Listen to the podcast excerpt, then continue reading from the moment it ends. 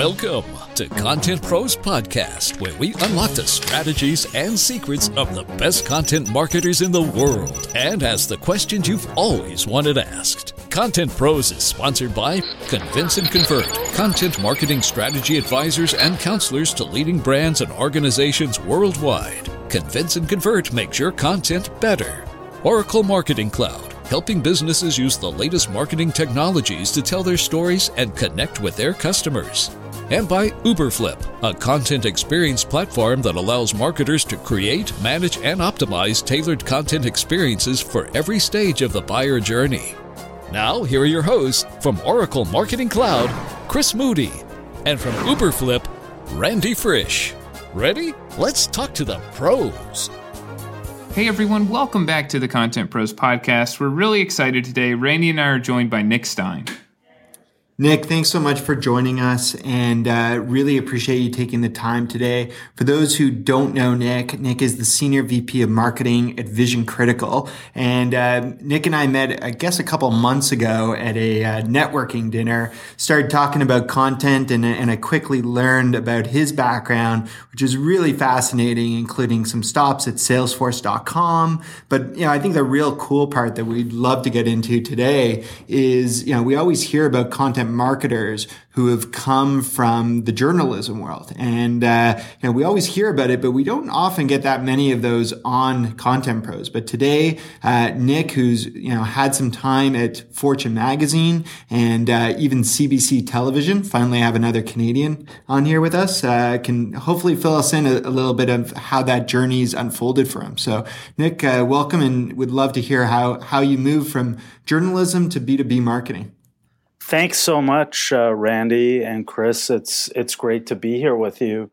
And yeah, it, it it often is a question that I get when I tell people about my background because it, it seems like, uh, in theory, to be a pretty big leap. But in fact, I think uh, right around the time that I was looking to leave journalism, it's sort of 2010, uh, the the global sort of recession had happened in in 08 09 traditional media world wasn't doing that well. But around that time obviously content marketing was just starting to really come to the fore uh, as the future of marketing. And so what I've actually found is that that the skills that I developed as a journalist, learning to identify and tell great stories and build great narratives, are really the foundation of all marketing and and especially content marketing.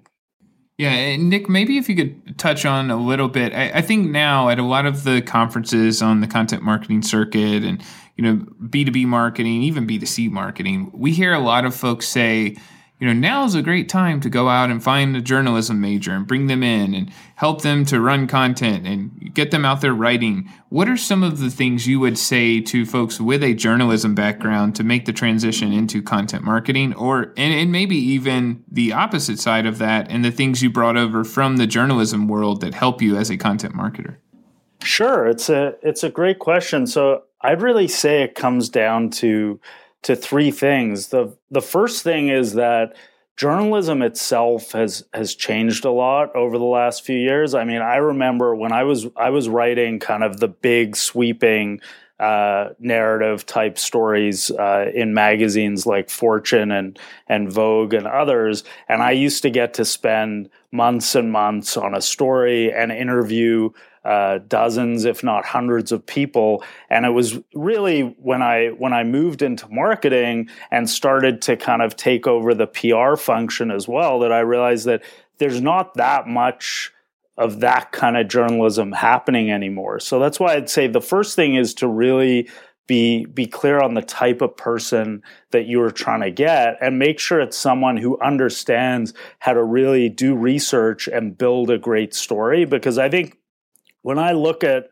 a lot of the content that's out there today, the thing that I notice is everything's sort of seems the same. You you have kind of the the BuzzFeed type effect where where people are trying to go for clickbait by giving uh, five reasons for this, seven ways to do that better. But when you actually get into the meat of the story, there's not much there there. And so I think being a journalist, you can't really get away with that because your stuff's not going to get published. People aren't going to read it. Uh, there's there's limited real estate in a magazine, and when I was at Fortune, for example, we had 40 staff writers all vying for a limited number of spots. And so the stories that you told had to be really clear and compelling. So I think that's the first thing. But the second thing I would say is that I absolutely recommend going out and hiring journalists. In fact, that's what I've done at Vision Critical.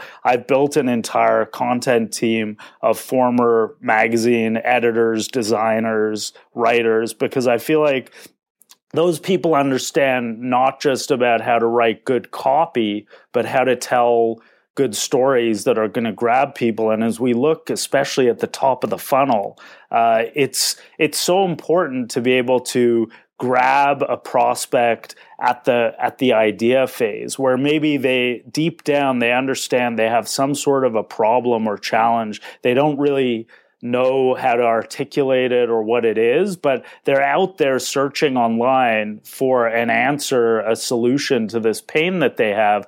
And if you can grab them with a really compelling story, that's the best way to start that conversation with them. So, so that's the second thing. And then I think the, the last thing I would say uh, about the importance of hiring journalists is just that you get people who were sort of trained to be really careful and thoughtful with their copy. Uh, one of the things I notice a lot, and, and that's been surprising and coming into the corporate world, uh, is just how how few people there are that are really strong copy editors, and so you start to see all kinds of potentially embarrassing grammatical spelling issues creeping into copy, and I just find that journalists you're sort of ingrained to to really be careful with the stuff that you're putting out there, um, not just because you may be sued over it, but because these are real people that you're writing about with real lives. And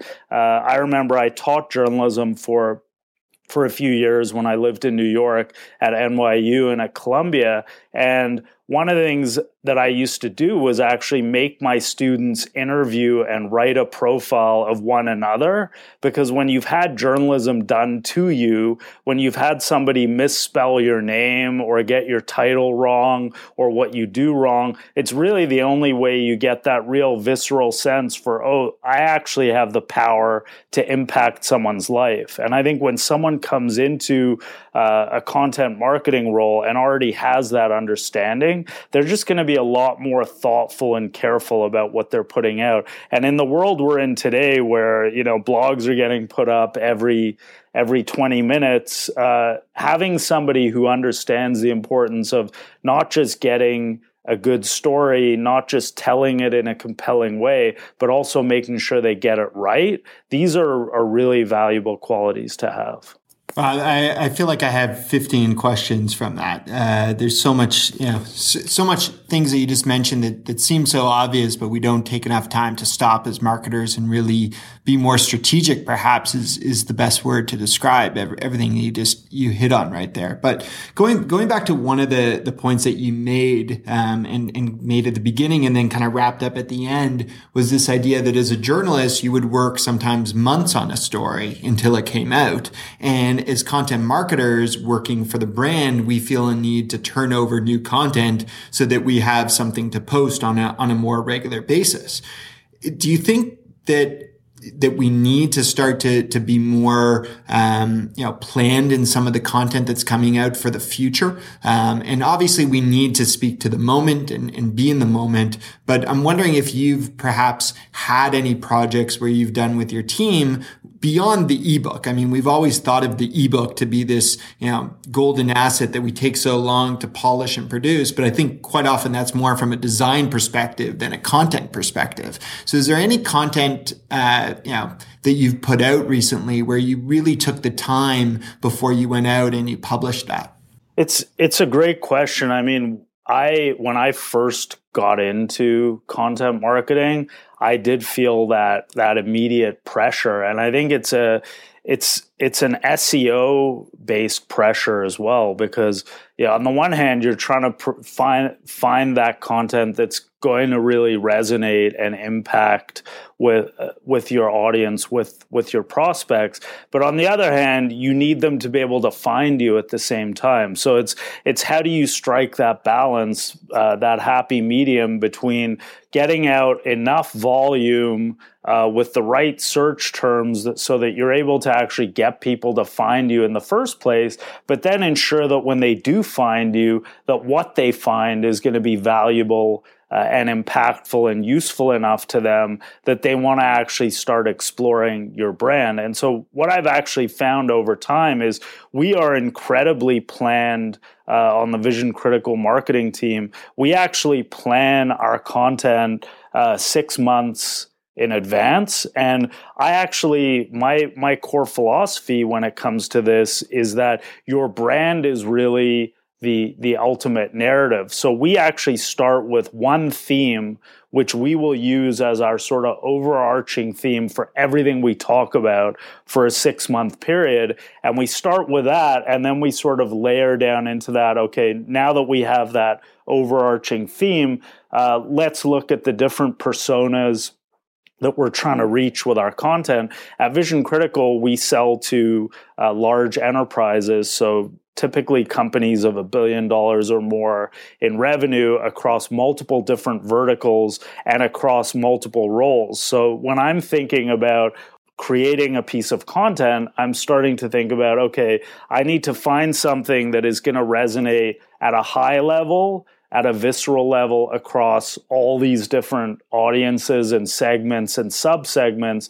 But at the same time, I then have to drill down and figure out, okay, how do I now take that that high level theme, that high level idea, and make it personal, make it impactful for that person who may be uh, a product marketer at a tech company versus an innovation uh, professional in uh, retail or CPG versus maybe a, a CMO in healthcare, they all kind of have have the same core issues that we're dealing with that that we as a company address but we address them in very different ways depending on who they are. And so it really starts with uh, for us with thinking about at a high level what is that plan? And then actually starting to plan out the different storylines that we want to execute and then the different channels that we have in which to execute that content and the different types of assets that we're going to use. So uh, i have found over time especially as as we're a, a fairly large marketing team here of about 30 30-ish people that we need to be very planned and organized and thoughtful in our approach um, and i've actually found that even on mediums like the blog where you would think that that the most recent, the most up to date, the most trendy content is going to perform the best. That over time, when it comes to looking at what what are people actually reading and what's helping to convert those people it's it's the longer more thoughtful more information rich posts that are more evergreen that actually have the biggest impact and yield the greatest value Nick, thank you for the beautiful segue. I don't even have to set that up. When you were talking about themes and storytelling, the whole time I was thinking about one of our sister or brother podcasts, which Park Howell runs, and it's called Business of Story. So it's under the Convince and Convert umbrella, and Park brings together a stellar lineup of storytellers across all industries. It ranges from Hollywood to B2B, and their insights can help take your business content from meh to wow. If you tune in at businessofstory.com, you can catch all of the most recent episodes there. Randy and I have each been guests on the show, and he does an amazing job with storytelling. Nick, I wanted to dive back in with the the planning and the themes. And I think we've all heard people say, "Well, what content is coming? You know, what's the plan?" And then you said that you're trying to close mostly people with over a billion dollars in revenue. So we've heard a lot of attention lately on account based marketing and kind of that one to one relationship to close bigger fish. But what does the content process look like trying to bring in additional revenue from huge, huge clients like that? What's the role of the content that you create and how does that help close deals? It's it's a great question, Chris, and really the, there are two main roles that our content has. The first role is actually to build awareness uh, and to capture those those prospects in the first place to bring them into our funnel. But then we create a whole second set of content which is really geared to help our sales organization to to take those early stage opportunities and help move them through the sales process more quickly and efficiently and very often it'll be the same core themes in both pieces of content but the one uh, that that brings people in in the first place is really geared toward talking to them at the level of their business challenges, of, of their business issues. Whereas the second one is more geared toward how our, our specific solutions help address those, those solutions. So pretty, pretty standard in terms of your, your thinking around top and middle and, and bottom of the funnel. But we really find that when you're selling into the enterprise, the the second piece of it, which is often overlooked by content marketers, is so important because uh, my team is actually measured on revenue contribution to the business. So it's not enough to just bring in a bunch of great leads or even to get those leads to be marketing qualified or even for sales to accept those those as opportunities in their pipeline. If they don't go anywhere then then we're not really getting recognized. And that's made me be very very thoughtful about not just the type of content I produce but also how are we measuring what we're producing because uh, I mean I remember when I, I spent a couple of years at Salesforce uh, they through an acquisition I had been working at a, a, a startup based here in Toronto called Rypple and we built it up and Salesforce acquired us and I spent a couple of years there. And at because of the the platform and the audience that they had there, uh, we were able to do a webinar with Tony Robbins that I think generated something like 12 or 13,000 uh, registrations, which obviously is is massive. But then when I went back and looked at how many of those people are actually converting, how many of them are actually turning into real viable customers, it was it was a tiny infinitesimal percentage. And i think when you when you look at it that way it makes you a lot more careful about ensuring that the content that you're spending your time and energy and resources on is actually geared toward achieving the goals that you're trying to achieve. Um, and if you're working in the sort of small and medium size business where you are really trying to generate thousands and tens of thousands of leads and the deals are a lot smaller, then I think going for those big blowout, you know, how many people can I get to download my my ebook or or come to my webinar is really important. But as you start going after what, what Randy was talking about, those bigger, those bigger fish, the much larger accounts, it becomes less about volume and more about ensuring you're actually getting the right people in the room, the right people seeing your content.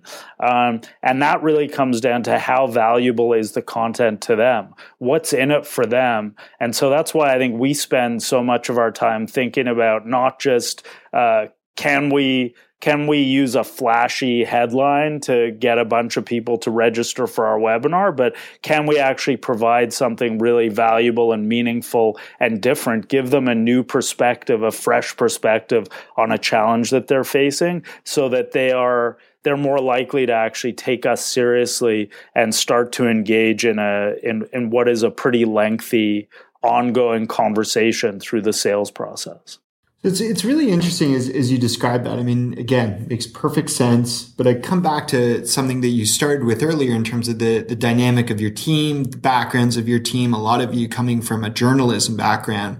And these ideas are are very different than how we how we would have perhaps thought as, as journalists versus now what do we have to think about as you said you guys are measured on con, on revenue contribution and you're segmenting your content based on building awareness and then sales organization. How, how have you motivated your team to think about that and how have they perhaps kept some of their old mindset as being a journalism as it relates to you know debatable topics like to gate content or not to gate content. Um, you know how how does that kind of get formed amongst your team? Well, it's it's interesting because we have a really great dynamic on our team and a good mix of people who who are really driving our content development and our design and our brand came out of the journalism world. But then we also have people who came from marketing people who understand uh, the the sort of modern marketing demand gen marketing automation world really really well. And one of the things we do is try and create a lot of cross pollination between those groups. So we have daily stand-ups where instead of your your normal stand-up where people just get up and say this is what I'm working on, we actually get the different teams in marketing to present uh, something that they've learned, something that they've developed, so that the the journalists in the room are getting the value of actually hearing about how the demand gen folks are thinking about conversion, thinking about measurement and metrics,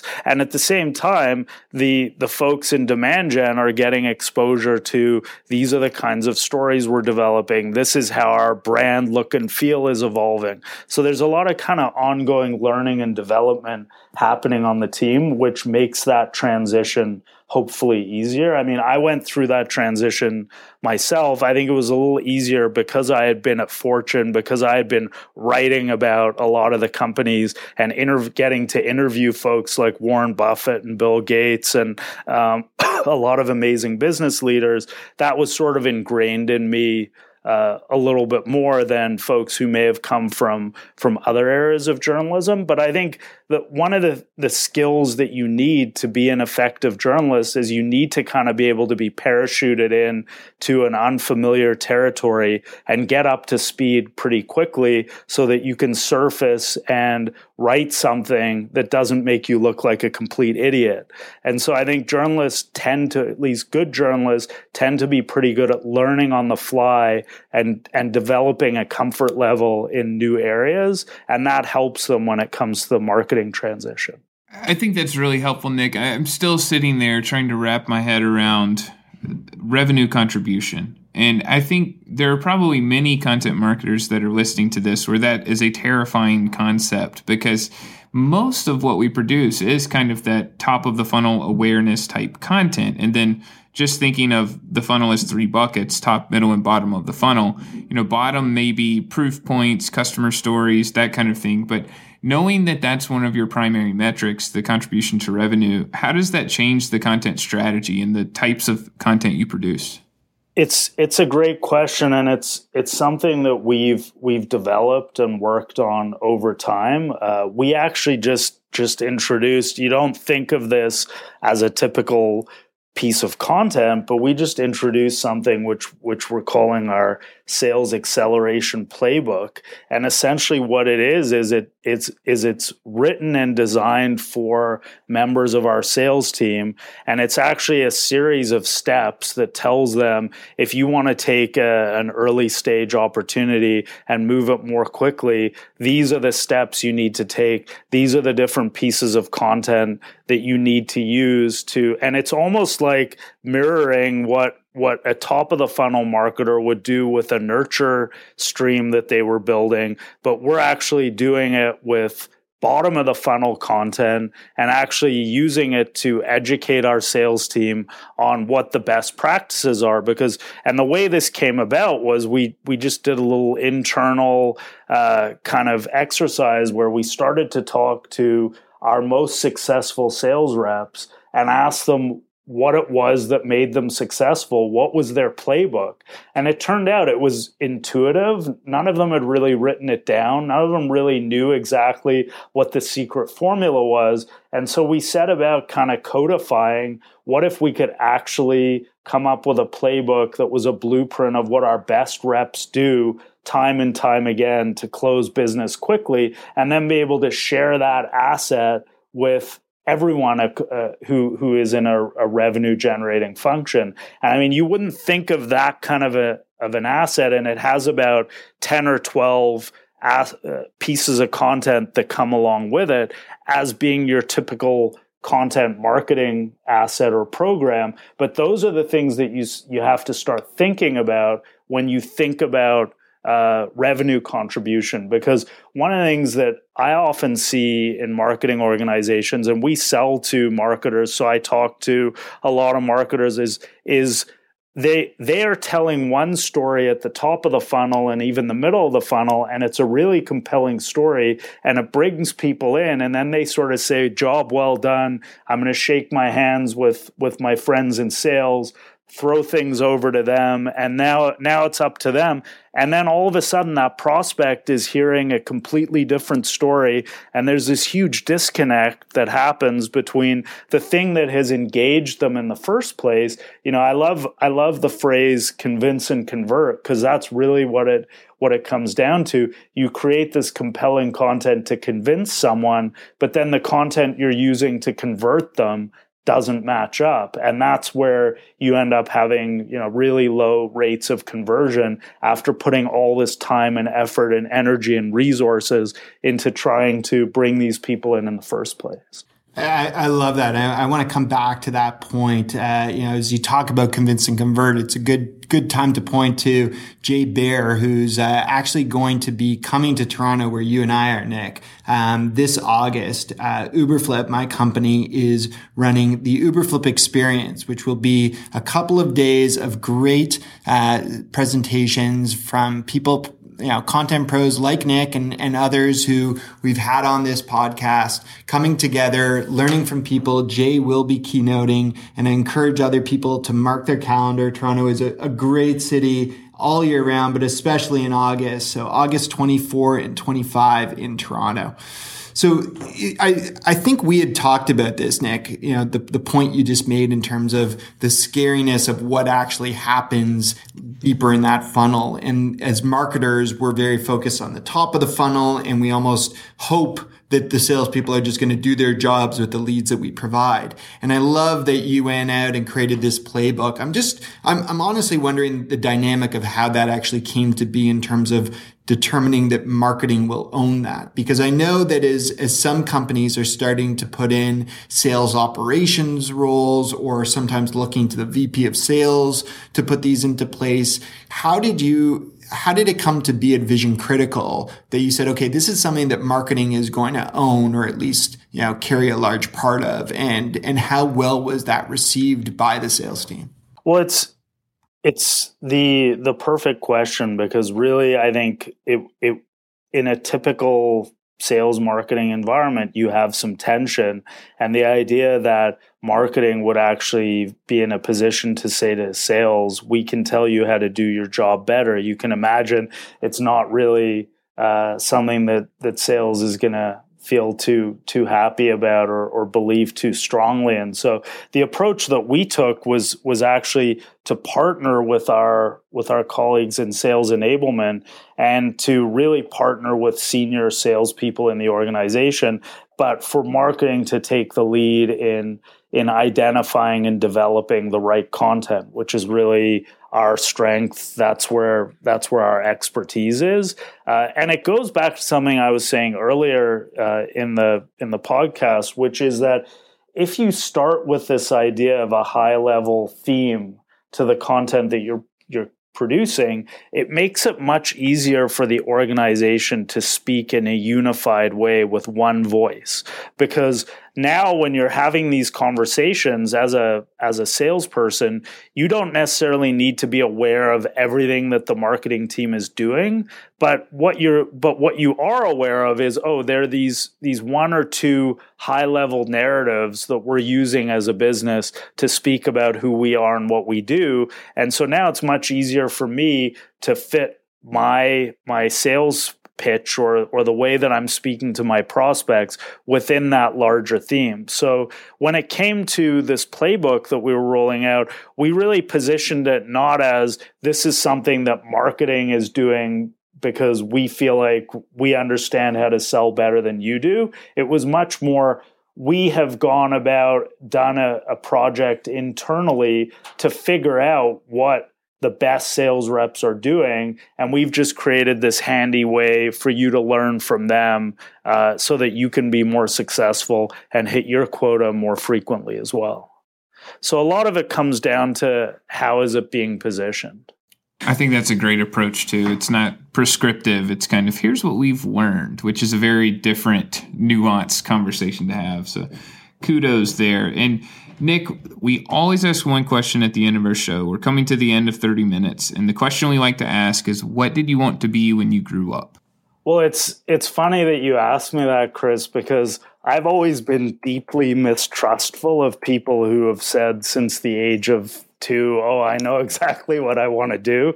I want to be a doctor. I want to be a whatever. The truth is, I still don't know what I want to be when I grow up. And I kind of like it that way. I think having that open mind uh, made me able to be successful as a journalist. It also allowed me to make the transition uh, into marketing. And I think we're we're in such an exciting moment right now as marketers where really conditions on the ground are changing all the time and i think having a much more flexible attitude to what i want to do with my life allows me to to keep rolling with those changes and embracing them as they happen Great answer. Great answer. Thank you so much for your time, Nick. And everyone, Vision Critical is the company that Nick represents, so you can all check them out. On behalf of Randy Frisch from Uberflip, I am Chris Moody from Oracle Marketing Cloud. You can find more episodes of Content Pros at contentprospodcast.com. We're on iTunes, Stitcher, anywhere you like to get your podcast. Thanks so much, and we'll talk to you guys next week.